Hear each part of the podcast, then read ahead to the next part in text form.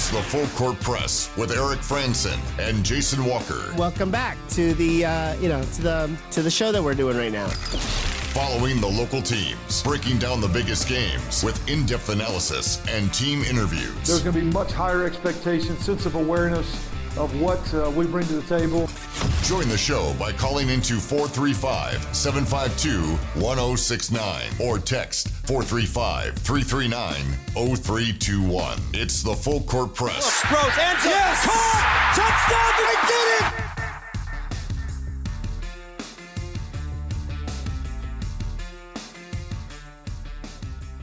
All right, here we are, hour two of the Full Court Press, and I'm going to take a shot in the dark and hope that I successfully connected Eric Frandsen on. There? No? Maybe? I don't think it succeeded. I've been trying to text him back and forth. We have the technology to connect him on, but I don't know how to run it properly. Unfortunately, try and text him again. We'll try and get Eric on. I know it's been just me for the duration of the show so far, but we'll try and get him in here. Not sure exactly how. There's so much tricky stuff that you have to be able to try and do with these boards, and I've learned like 40% of how to run these.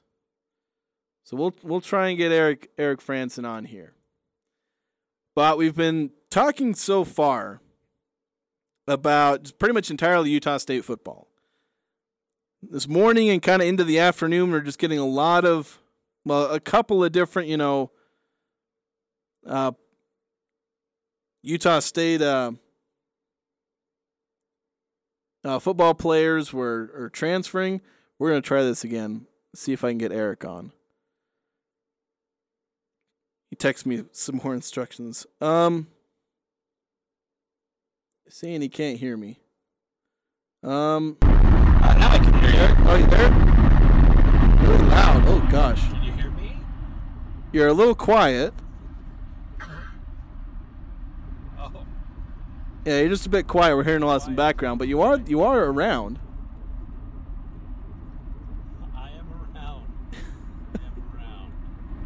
Yeah, it's really quiet.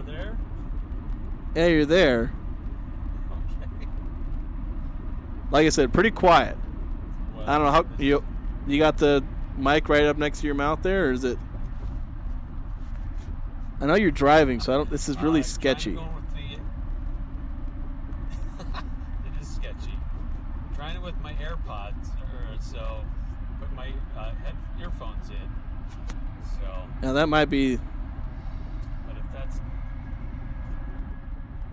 That may be the trick here, because we're getting a lot of background noise. Actually, I think I tried that with... I was using the... Better? What? Say that again? I don't know if we're doing it much better.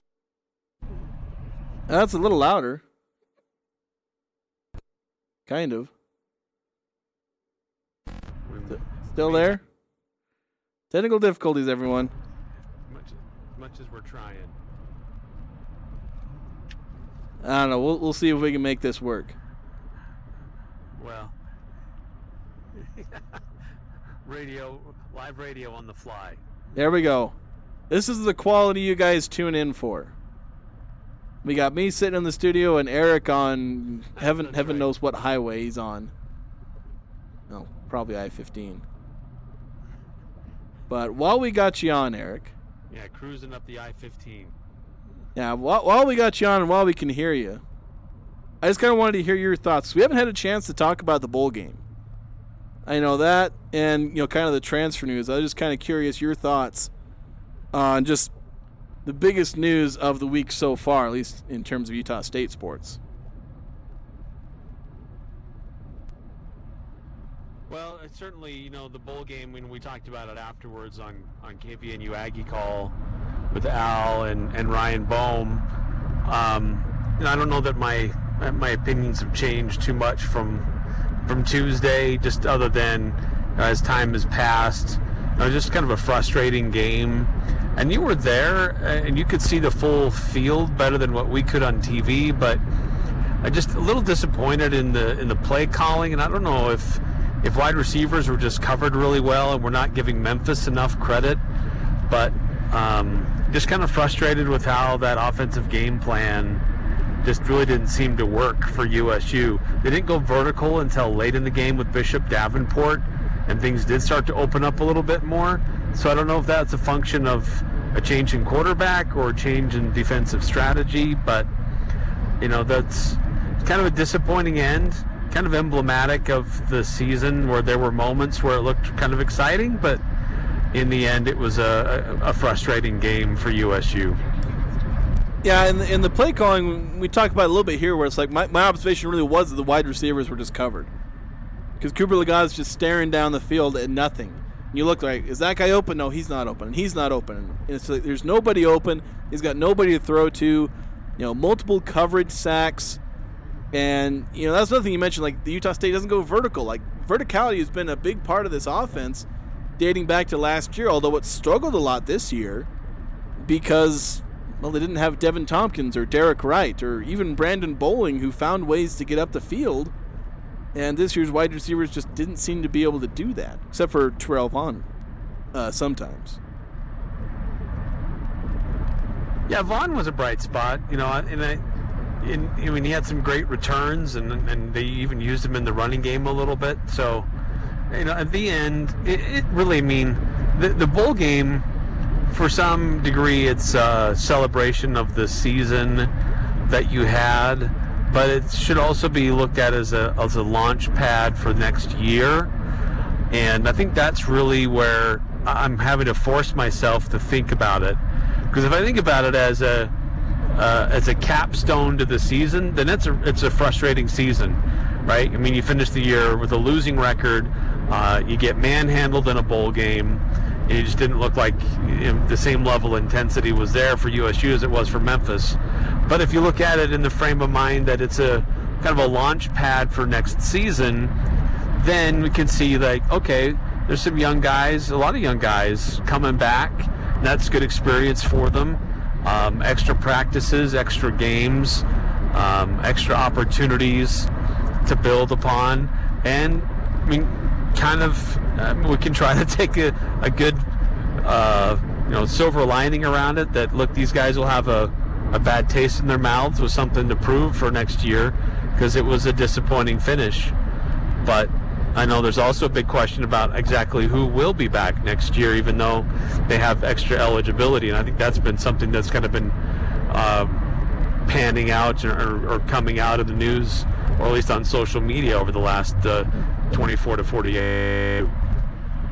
Yeah, it is tricky because Blake Anderson just seemed to be under the impression that he was going to get basically his entire two-deep defensive line back, and he's already lost one defensive end.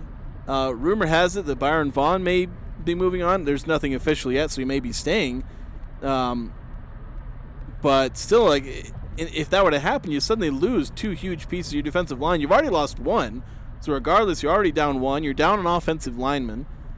There's rumblings there's going to be a lot more guys in the transfer portal, and so it feels like I want to be able to look forward, and I'd already begun looking into and writing about just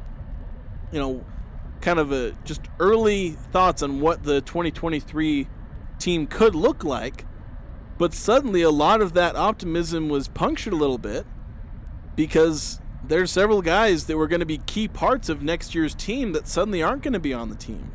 And so you got to wonder, will Utah State survive this next transfer portal period with most of their key contributors intact? Because they haven't brought in a whole lot of guys that feel like they're going to step in day one and be, big contributors. So you're either going to have guys step out of nowhere, which, happens all the time, but either going to have guys step out of nowhere, or this team's going to take another step back this year.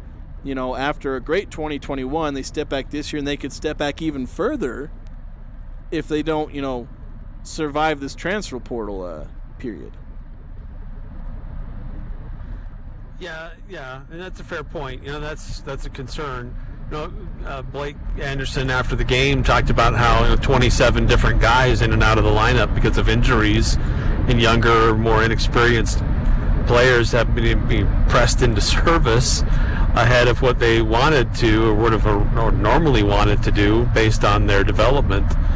But then you're right. I mean, if guys who did have experience are still going to end up leaving anyway, then you're still just going to have an inexperienced roster trying to find guys to step up and grow into those roles, which can happen. I mean, it has happened before, but it just puts you a little bit slower on the curve. And so that's a big thing that this coaching staff really needs to be doing right now is recruiting their existing players to stay, at least those who do contribute and see regular snaps on the field. Because it looks like Daniel Grishik is gone. And we already know that one of the linebackers on the depth chart, he's leaving. We've already know that some of the guys in the secondary are going to go. So, yeah, there's a lot of concern on the defense that looked like it needed a lot of guys to come back to get them more experienced and more whole to become a better force in the Mountain West next year. And now there's still some significant question marks about what they're going to do next year. Next, the thing is, the defense is where most of my optimism was. Offensively, there were some holes to fill, and there's a chance they could fill some of those, especially at wide receiver, and then kind of work on the depth at running back. And they're going to have enough, offensive linemen. Initially, they're going to have 4 offensive linemen returning. Now they're only going to have 3. They have experience. So now they're losing 4 starters on the offensive line, and you're losing top 2 outside wide receivers, and so basically you're returning a couple of tight ends who they never use anyway, and they return Terrell Vaughn and Cooper Lagarde. So you're returning kind of a bare bones offense. But defensively, there was a lot of optimism for me because you could potentially return most of your front 7, if basically all of it. I know one of the linebackers who's at least playing some. He ended up leaving, but he was, he was a depth guy. But I'm pretty sure we're still keeping AJ Vongpachong and MJ Tafisi. I believe they both still have eligibility, and I think they're both staying. Then you get Anthony Switzer back. And Kaleo Nevis. Yeah, and Kaleo Nevis. Yeah, and Switzer coming back. Yeah, so it's you've got a lot of guys coming back maybe in that front 7, and then you get Ike Larson, Anyanwu, I believe, is coming back, and then Ajani Carter, I think, should all return. Again, I have to put qualifiers because I'm not sure anymore whether or not these guys are staying. And so it felt like there was a lot of optimism on that defensive side because you were returning a lot of guys. You had a lot of guys who got more experience. They're going to be ahead of schedule in their development. And then you're adding, 2 transfer guys. You're adding a transfer at linebacker. You're adding a plug-and-play transfer at safety. So it's this defense was looking really good. And suddenly there's some doubt. How many of these guys are actually going to stay? You're already losing your top guy in terms of sacks. Maybe you lose somebody else. It just puts a little bit of worry because still, if everybody I think is staying, or everybody that we haven't heard leaving, as long as everybody that hasn't said they're leaving is staying, and there's not any new transfer announcements, this defense still should be pretty solid. But it just does make you worry because that's where and that's the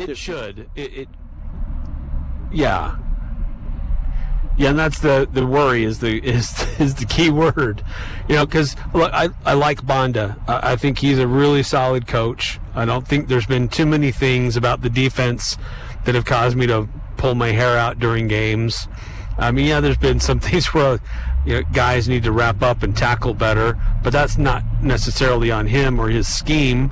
But when I look at the guys coming back and how the defense normally played for USU when they were whole and healthy, it was a dynamic defense and it was effective. And now, with guys missing, guys leaving, guys deciding to go somewhere else, I'm not sure what that defense is going to look like. I'm with you. I thought that the defense was going to be the real strength of the team next year, but now not quite sure because there's these we're learning now with this transfer portal and NIL and everything else going on, there's the initial wave right after the end of the regular season. And now I think we're starting to get into a second wave of post-bowl transfers. Guys who were, out of respect to their team, would hang on and play their bowl game, but then pursue or listen to opportunities to go somewhere else and to go to bigger programs or different opportunities. So I think we're going to see more of that over these next couple of weeks as the bowl season kind of winds down, about other guys who may be on the move, which, it's really frustrating. I mean, there should be a period of time where it's you can enter officially and be available, and then that window closes, and then that window opens up again probably after spring ball, when coaches are like, okay, we really do know who we do have and who we don't have now that you're in our program, and we'll give you opportunities to pursue another chance somewhere else. Yeah, just this whole transfer portal is just sticky, because there's just so many opportunities for people to kind of get their feelings hurt and for fans to get upset. And, fans have, at least, my experience looking at it at Utah State and a little bit of Utah and BYU, seeing that fans are generally nice about it. Maybe they'll be, kind of grumble and be a little frustrated, understandably, but at least they're not being toxic toward players. But still, there's a chance for fans to be upset because, there's good players that are leaving your program, and it feels like, oh, that's unfair, and they shouldn't be able to do that, and you feel like there should be some way that we can work it out to make it easier on these programs. But in the end, you still have to recognize, players got to be able to, look out for number one and not be, hemmed into a, short, list of options. But there is also the question of, well, you made the decision to go to a school. You should at least, try to stick it out. I don't know. It's just such a complicated and nuanced discussion where it doesn't feel like there's right answers from any perspective at all. No, I know. And there's the big fear, and I don't know that it's really been warranted, but the big fear is that as transfer portal and NIL continue to progress, that the group of five schools would just become feeder programs to power five schools. But that really hasn't been the case. I mean, it does happen, but I think we're seeing more P5 players going to G5 schools than the other way around. But we do see some of those where those players will move on and move up, and we saw it close to home. Jalen Warren was a good running back for USU, and then he transfers, goes to Oklahoma State, has a great year for them. Good for him. He has a great opportunity, and because of that, now he's in the NFL. I mean, he was on the Pittsburgh Steelers roster. Would he have gotten that same opportunity at Utah State? Maybe, to make it to the NFL. I mean, the Aggies have sent guys to the league, but there's this fear that if you start to do well, P5 schools are going to take notice and basically try to recruit you away. And now they can throw money at you, too, besides just the opportunity to play at a P5 school in big facilities and big crowds and all the other amenities they can throw at you. Now they can actually add dollars to it. So, it is frustrating for places like Logan and Utah State, but at the same time, I mean, that's the landscape of college athletics now. And if a player has an opportunity to move up and advance and play at a bigger opportunity and make some extra money along the way, I mean, that should be celebrated. We should, not that we should encourage it, but we should be happy for those players who get those opportunities to move on. Yeah, you do have to try and be happy for other people, and that's something that I still try, and that's one of the areas of improvement for me as a person, is feeling happy for other people, at least in situations where maybe it's impacting me. You know, I can be happy for someone else they have success if it's not impacting me. But it's hard with this. Like, okay, I got to be happy for these guys because they are doing what's best for them. You know, they're moving on, and I got to be happy for them. So there's some personal improvement for myself there. Yeah, you try and do that, but kind of to and I'm in the same boat because I mean, look, we're old enough to be around, long enough to be around this business and around this industry where the old argument was, oh, you made a commitment to go be at a school, and that's a 4-year, maybe 5, even 6-year commitment that you promised. Out of high school, and you need to hold to that commitment. And you know, a lot of people still feel that should be the case, but it isn't anymore. I mean, this just doesn't happen. Yes, it does happen for some guys if they go to a school and they stay there the whole time. But we live in a day and age where, gosh, you can move around, and if it doesn't work for you, why stick it out? And if it's not working out, you know, why should you be stuck on the bench or stuck in a place that doesn't give you as much opportunity as you think you can get? But at the same time, you know, as we've seen with a lot of these players, grass isn't always greener, and a lot of players put their name in the portal but don't end up moving up. Most of them end up moving down. Lateral moves or even moving down. It's not quite what they all think. So, but that's the new reality for college athletics. Yeah, there's some people that do move up, and it kind of goes back to what you were saying earlier, where it feels like, you know, theoretically you're afraid that Utah State might become a feeder program for Power 5 schools, and that can kind of happen. You know, any G5 might be like that, not just Utah State. But I do think it is like a two-way street, and it kind of becomes harder to handle because you have to be better at recruiting and developing quickly, because, you know, it's a two-way street in that if you develop somebody and they become good, you know, you recruit them out of high school and you develop them, well, then they go somewhere else. Like if Waylon Lapuaho goes, let's say he goes like BYU or something, you recruited him, you developed him, you started him, and then he just goes somewhere else. All that time feels like it's wasted. But you do kind of get it coming back because, well, you're getting a year out of a guy that Utah spent time developing. Or you get maybe a couple years, you know, you brought an MJ Tafisi, you brought another linebacker from Washington State. So it is a two-way street where you're getting basically, in some cases, 4-star recruits the long way around. So there's some benefit so long as you can recruit and develop and kind of make these reclamation projects. You know, good coaches will be able to pull that off, and so that's like where, you know, college football isn't dying in terms of recruiting. Like some people are overreacting saying, all right, this is the death of college football. It's just different, and you know, coaches have to change how they approach, you know, recruiting and developing their teams now, because if they can, you know, manage the transfer portal well, then you know they can become, you know, elite programs. They can't like just focus on basically recruit and develop anymore, because they'll never hang on to those developed players as much. Yeah, no, and that's true. It's a great point. And just the frustrating aspect is you invest in somebody and you see them grow and start to improve, and the time that you start to see the payoff that you expect to see or have the payoff from that, then it starts to, you know, disappear and be taken away because they go and they're taking their talents somewhere else. But I mean, we've seen just in the last few years how Utah State has benefited from that.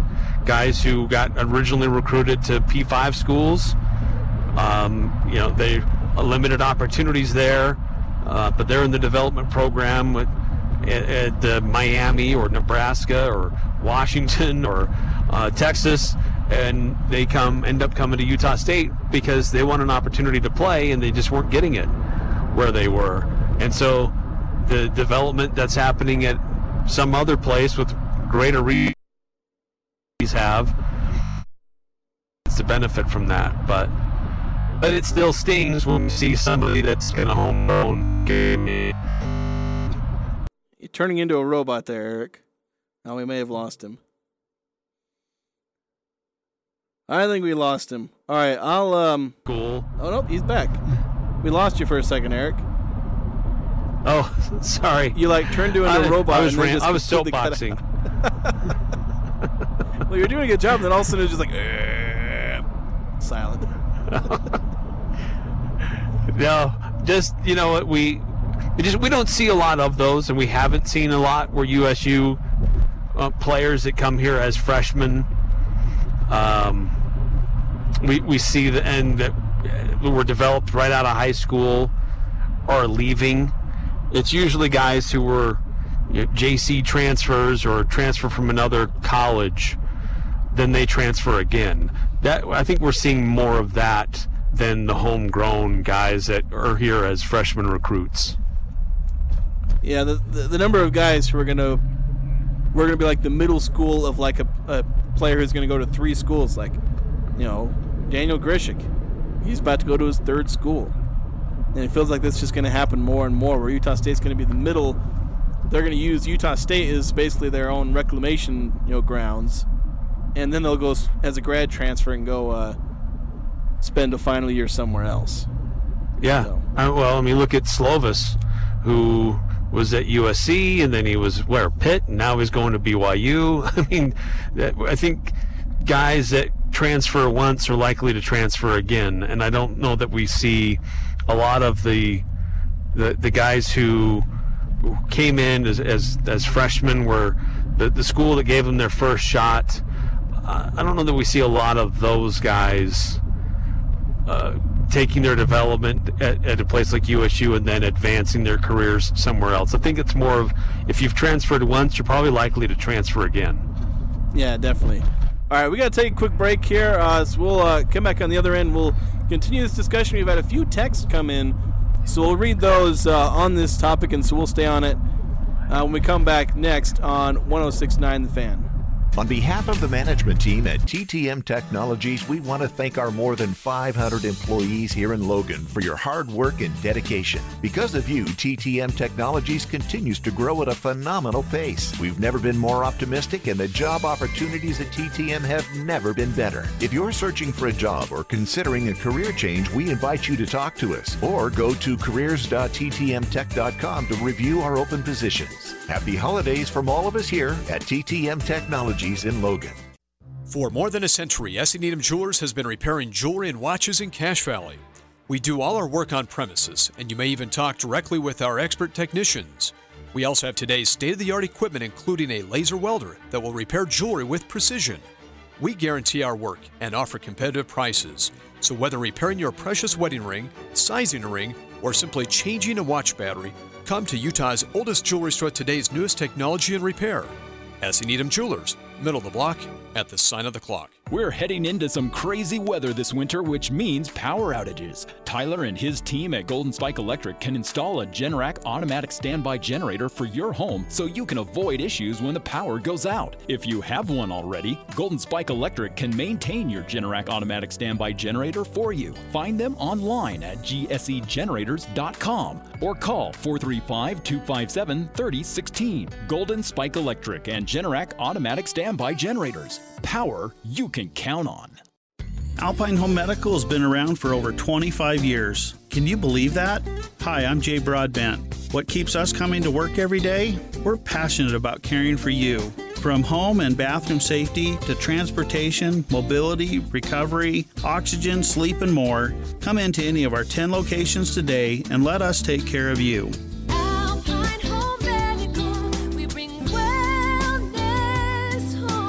Visit us at alpinehomemedical.com. The college football bowl season moves into the new year with the ReliaQuest Bowl. Catch the SEC's Mississippi State Bulldogs against Illinois' Fighting Illini from the Big Ten. The Bulldogs and the Illini, live from Raymond James Stadium in Tampa for the ReliaQuest Bowl on Bowl Season Radio. Monday, beginning at 10 on Sports Talk Radio, 106.9 FM, 1390 AM, The Fan. The Aggies, Jazz, high schools, even the Pee Wees T-ball team. It's the Full Court Press on Sports Talk Radio. The Fan. Duh.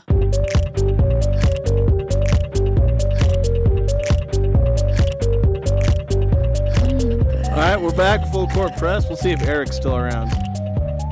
Oh, you still there, Eric? I am. There we go. Oh, it's even. That was a little better. We don't have as much white noise in the background. We've stopped. That would make sense. That would do it. There you go. That's how you get to eliminate the white noise. Just stop. Just stop. Just do better. That's right. All right, so we do have a couple texts. We were talking about transfer portal and just the mess that it is, and talk about it for days and hours, and the whole of college football has been talking about it for years now. It's a debate that doesn't feel like it's ever really going to be settled. But 8968, actually, this isn't about the transfer portal. I know 9 through and 5 texts and a little bit about the transfer portal, but we'll read this one from 8968. Don't want to go too long without reading it. So let's take a closer look at the 2021. The Aggies had a lot of things that came together at the right time to put a really lucky season last year. That was last year, and this was this year. It just wasn't the same. And, yeah, maybe it's feeling a little more like that was just lucky.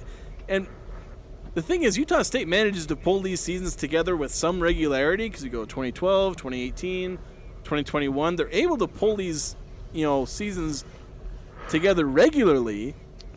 We kind of had this conversation this summer where it's like, can Utah, and we probably had this after 2018 and maybe after 2012, like, can they string these seasons at least somewhat closely together? They kind of did in 2012, or I think the next year when they went like 9-5, but it feels like Utah State really struggles to string seasons together, even relatively close, where they have to have a peak and then a valley and a peak and a valley. It's just, it's the eternal struggle. And transfer portal, I don't know if it makes it worse or makes it easier to, have these, good seasons or avoid these peaks and valleys. Yeah, that's a good question. I think in theory, it should, a coaching staff can make over their roster a lot quicker now than they ever could. So if you're seeing like, I just don't have the guys. I have the guys coming up. In theory, they should be able to hit the portal pretty hard, and they can make over their roster a lot faster now than they ever could. Before, it used to be if you needed to make over your roster, you'd go to the junior college ranks, and that sometimes would help. But if you know your youth and inexperience, or even some of your veteran guys just aren't cutting it, I mean, you can go get a lot of guys now who are veteran players and plug them in and change things over a lot quicker. So I think that the I don't know the right term, but I think the leash, maybe that's the right way to put it, the leash on the coach is a lot shorter now than it used to be. When a new coach comes in, I would always say, you got to give him 3 to 5 years to really determine what kind of a coach he is, based on recruiting and is he playing with his guys or not. But anymore, it's like 2 to 3 years because you can change your roster over to fit how you want. So is that a good thing? Yeah, it can also be a bad thing. Just, they're unfulfilled promises and things like that. But from the end point of the day, like, what are we looking for? We're looking to see if a coach can win, right? Can the program string together winning seasons and get to a bowl game and be successful? That's the end product that fans care about. We can talk about graduation rates and who's going to what school and what are they studying in school, but the average fan doesn't really know about that or care about that. It's about wins and losses and bowl games and the quality of bowl games. Yeah. Coaches need to be able to turn on the thing real quick. I mean, you mentioned like coaches having a longer leash earlier. Like, Gary Anderson, when he came in, he had back-to-back 4-win seasons. That probably gets you fired these days. If you don't live up to the standard, maybe Utah State might be a little more lenient because we don't have the same. If you go 4-win seasons at most Power 5 schools, you're done because that just doesn't cut it. Heck, you have like 1 4-win season at some places in El Canyon. True. No matter what you've been doing lately, here it's like Gary Anderson goes 4-8, 4-8, 7-6, finally delivers an 11-2 season. But yeah, it does feel like Blake Anderson's seat could get really hot if next year he does take another step back. Because then maybe you think, okay, maybe it was just the one lucky season. Wait, Matt Wells' seat kind of got hot a little bit because, he goes, has the 11-win season, 9 wins, 10 wins, and then, he has a handful of bad seasons. He almost got fired. Or fans started calling for him to be fired. I don't know how close he ever was, but I don't know. Yeah, his seat was heating up. Yeah, it was getting warm. But you're right. I mean, if Blake Anderson next year, if things aren't working out, and he only wins 4, maybe 5 seasons, misses a bowl game, it'll be a very hot seat because I think, he got the team to a bowl game this year. And so we're looking past some of the feelings and attitudes that were definitely roiling in September about personnel decisions, comments about the fan base and things like that. That will resurface. Those feelings will come back. I think some of them maybe were a bit premature, and I think that he was upset that those attitudes were being thrown around about a team that was just a few months removed from winning a championship, which had never been done, and that kind of took him by surprise, and I get it. But as we've said, this is a game, a sport, that's all about wins and losses. And if you're not getting victories, then you're going to hear about it. Yeah, so really quick, we're going to take another quick break here. We got behind. We talked for a really long time in the opening segment. We're going to take another quick break. When we come back, we'll get a couple more texts. And just kind of continue this discussion. There's just a lot about this. And then we'll go probably lead into a little bit more looking forward to, what it may look like. We also may talk about some Utah State basketball. I might try and sneak some of that in instead of spending the entire show on just football. But that'll be coming up after this on 106.9 The Fan. A lifetime of awesome memories starts with the Yamaha lineup of youth ATVs. Find the perfect Yamaha ATV for the young rider in your life at Cash Yamaha. Start with the sporty Yamaha YFZ50, designed for riders 6 and up with easy start and parental controls. Then graduate to the Yamaha Raptor 90 with legendary Raptor Sport ATV styling and more for riders 10 and up. And for a taste of the rugged look of a utility ATV, check out the Yamaha Grizzly 90. Start a lifelong passion today at Cash Yamaha or YamahaMotorsports.com. See the Yamaha lineup today at Cache Yamaha at the Light in Hyde Park. YFZ50 is recommended for use only by riders 6 years and older and always with adult supervision. Raptor and Grizzly 90 are recommended for use only by riders 10 years and older and always with adult supervision. ATVs can be hazardous to operate. Yamaha recommends an approved training course. For safety and training information, see your dealer or call 1-800-887-2887. Own a small business or a farm? You thought about solar? Listen up. A new USDA grant was announced allocating $300 million for farmers and small business owners to put in solar. That's right. The government will help you get solar installed, covering 40% of the costs. And don't forget, as a business, you can save up to 50 or 60% more with federal and state tax credits. Second Sun Solar will install your system and help with the USDA paperwork. Call Second Sun Solar today at 435-363-9917 or online at utahsolardirect.com.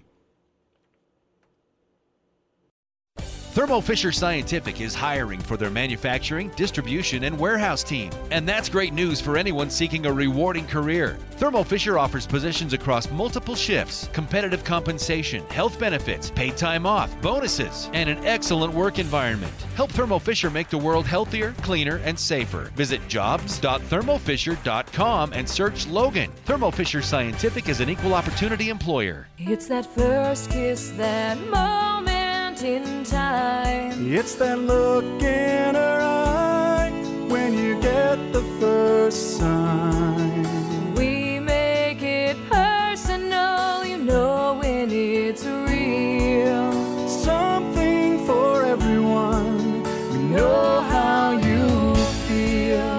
Jared's Fine Jewelry. Make it special, make it Jared's. This is Ryan, My Mattress. We need to blow out our inventory and you need to sleep better and save money on mattresses. That's a win-win. We're calling this the last week sale because this is the last week we can get rid of inventory. It's the last week of the year. Sealy Posturepedic was $12.99, now only $5.99. Tempur-Pedic $34.99, only $19.99. The warehouse is full and it needs to be empty. No interest financing available. Isn't it time to sleep exceptionally? It's the last week sale only at My Mattress. They never could play it, but they sure can talk about it. Eric Frandsen and Jason Walker on the Full Court Press.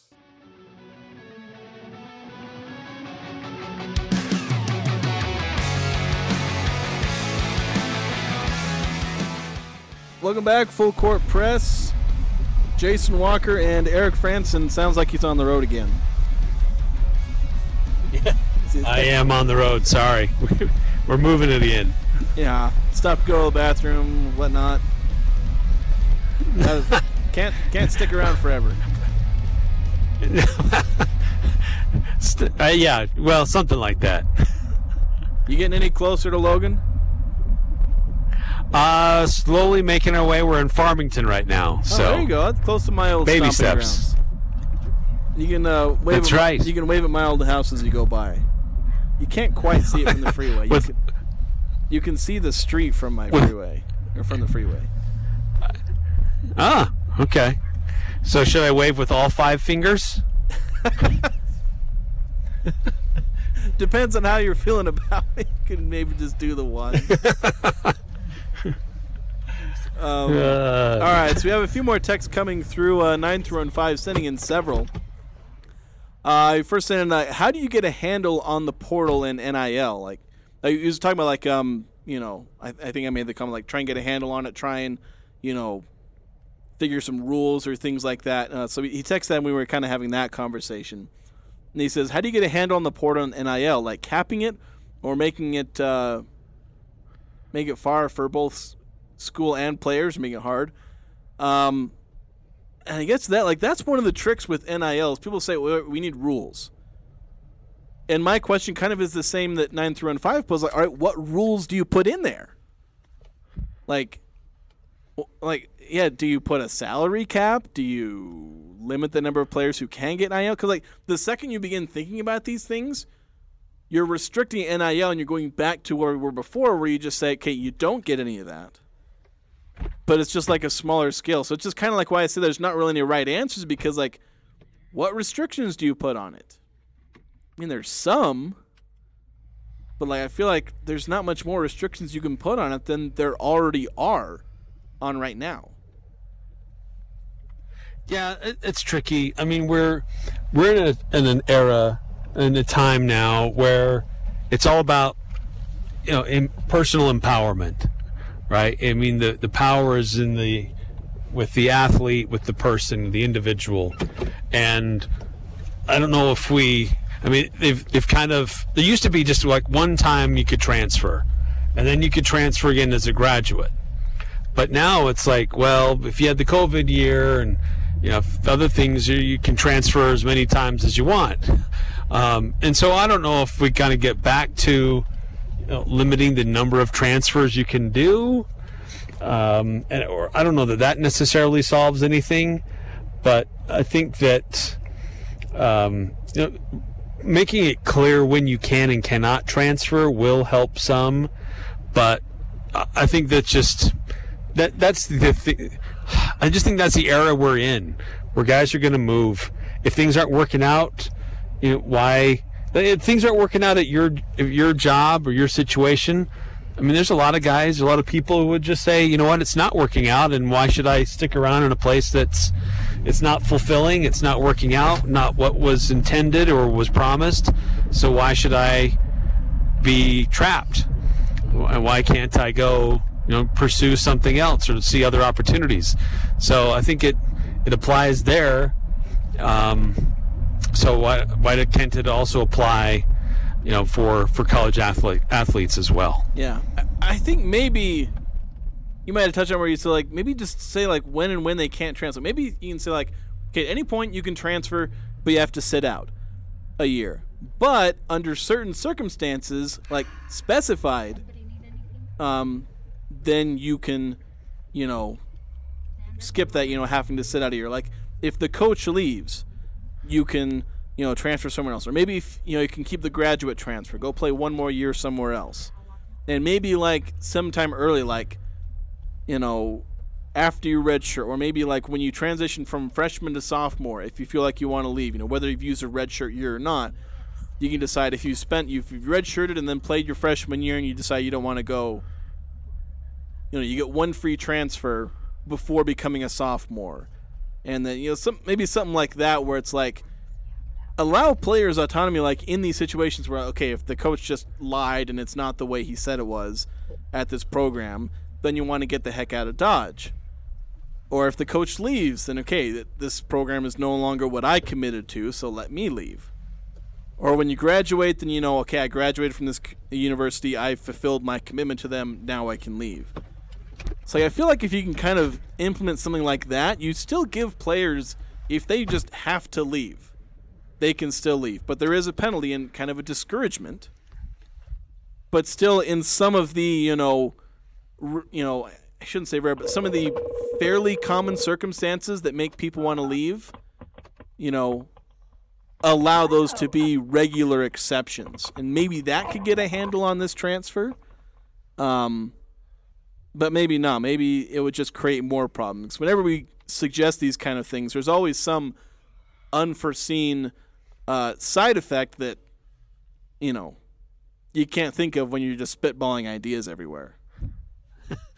Yeah, and I mean, there are professionals who find ways to manipulate the system to their benefit.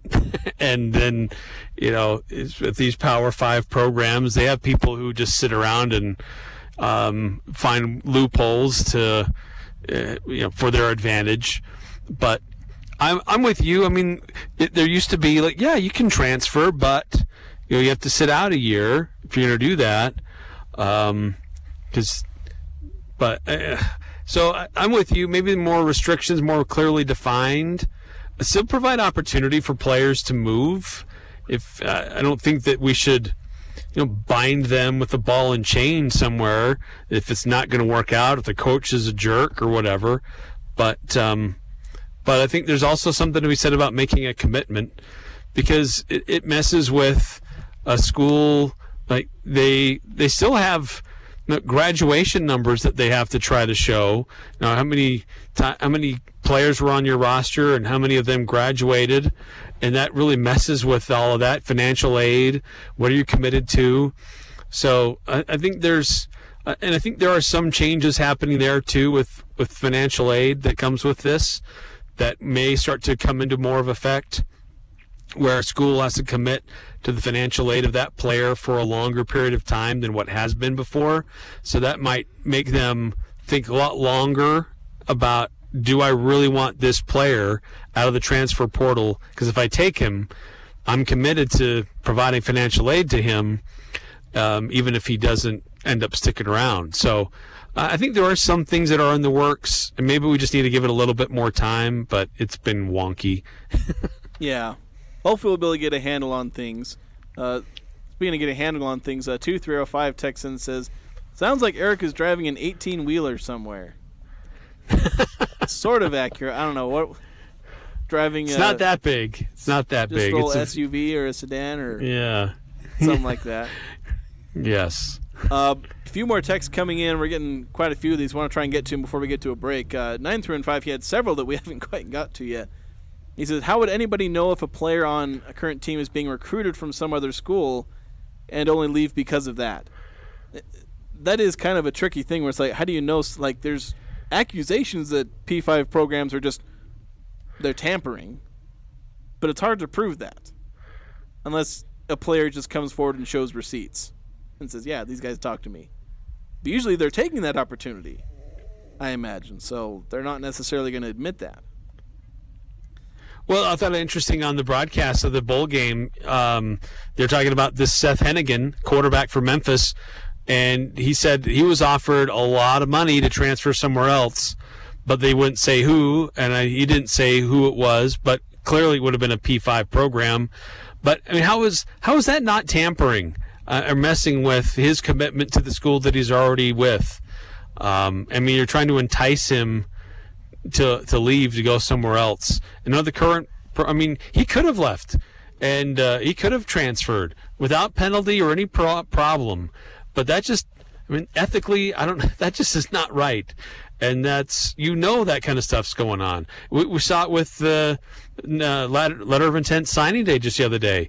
This kid was going to go to Notre Dame, and then he decided to go to Oregon, and then he flipped and went to somewhere else. I mean, with a matter of days or hours, he was going from one to the next just because somebody else offered him a better deal. Yeah. So a couple more texts. 8968. Let me text in. Says, something I have been saying for quite a few years. Bigger schools are nothing but pro teams and need to be treated as such. Let the smaller schools play club sports. I've tossed the idea back and forth. Me and my dad have had this conversation about just making P5 its own miniature pro league and just remove it from, just excise it from college. Just like, it's no longer like colleges can maybe sponsor it if they want, but like, just don't even have these kids go to school. Just let them play pro ball. Or, I mean, it is the NFL minor league. Yeah. I mean, the NFL does not have a minor league because it doesn't need one. It's called college football. Yeah. So when you have like the AAF or the whoever trying to, we want to be like a minor league. They already have one, guys. Yes. Anyway, we need to take another quick break. We're up against it. So we'll take a break. We'll come back, and then we'll close up shop here on the Full Court Press. As a small business, achieving your financial goals and ambitions can be a steep and rocky mountain climb. This is Lance Zollinger, president at Cache Valley Bank. To conquer the mountain and achieve your goals, it takes planning, hard work, and discipline. At Cache Valley Bank, we have the resources, expertise, and flexibility to help you scale your way to success. Give us a call. Let's work together and climb the mountains that await. Cache Valley Bank, member FDIC. Don't wait. Plan your New Year's Eve celebration now. Get your night rolling at the Riverwoods Conference Center's New Year's Eve buffet catered by Elements Restaurant. The night kicks off at 5 p.m. for you early birds. Reservations are being accepted from 5 to 8 p.m. Enjoy a delicious buffet full of appetizers, salads, garlic rosemary prime rib, and brown sugar Dijon pork loin. Plus decadent desserts sure to satisfy any sweet tooth. Start your New Year's off in style with family, friends, delicious food, and live music at the Riverwoods Conference Center New Year's Eve buffet. Call ahead for reservations 750-5151. 750-5151. For more than a century, Essie Needham Jewelers has been repairing jewelry and watches in Cache Valley. We do all our work on premises, and you may even talk directly with our expert technicians. We also have today's state-of-the-art equipment, including a laser welder that will repair jewelry with precision. We guarantee our work and offer competitive prices. So whether repairing your precious wedding ring, sizing a ring, or simply changing a watch battery, come to Utah's oldest jewelry store, today's newest technology and repair. Essie Needham Jewelers, middle of the block, at the sign of the clock. Sunday on Compass Media Network's coverage of the NFL, it's a Week 17 cross-conference showdown as the Seattle Seahawks host the New York Jets. Hi, everyone. Troy Clarity here. Join Chad Brown and me for all the action between two teams that are in must-win mode. Can Geno Smith rally the Seahawks, or will Mike White and the Jets find a way to get it done on the road? It's the Jets and the Seahawks. If it's the NFL, it's right here. Sunday afternoon, beginning at 1:30 on Sports Talk Radio, 106.9 FM, 1390 AM, The Fan. The Full Court Press on Sports Talk Radio, 106.9 FM, 1390 AM, The Fan.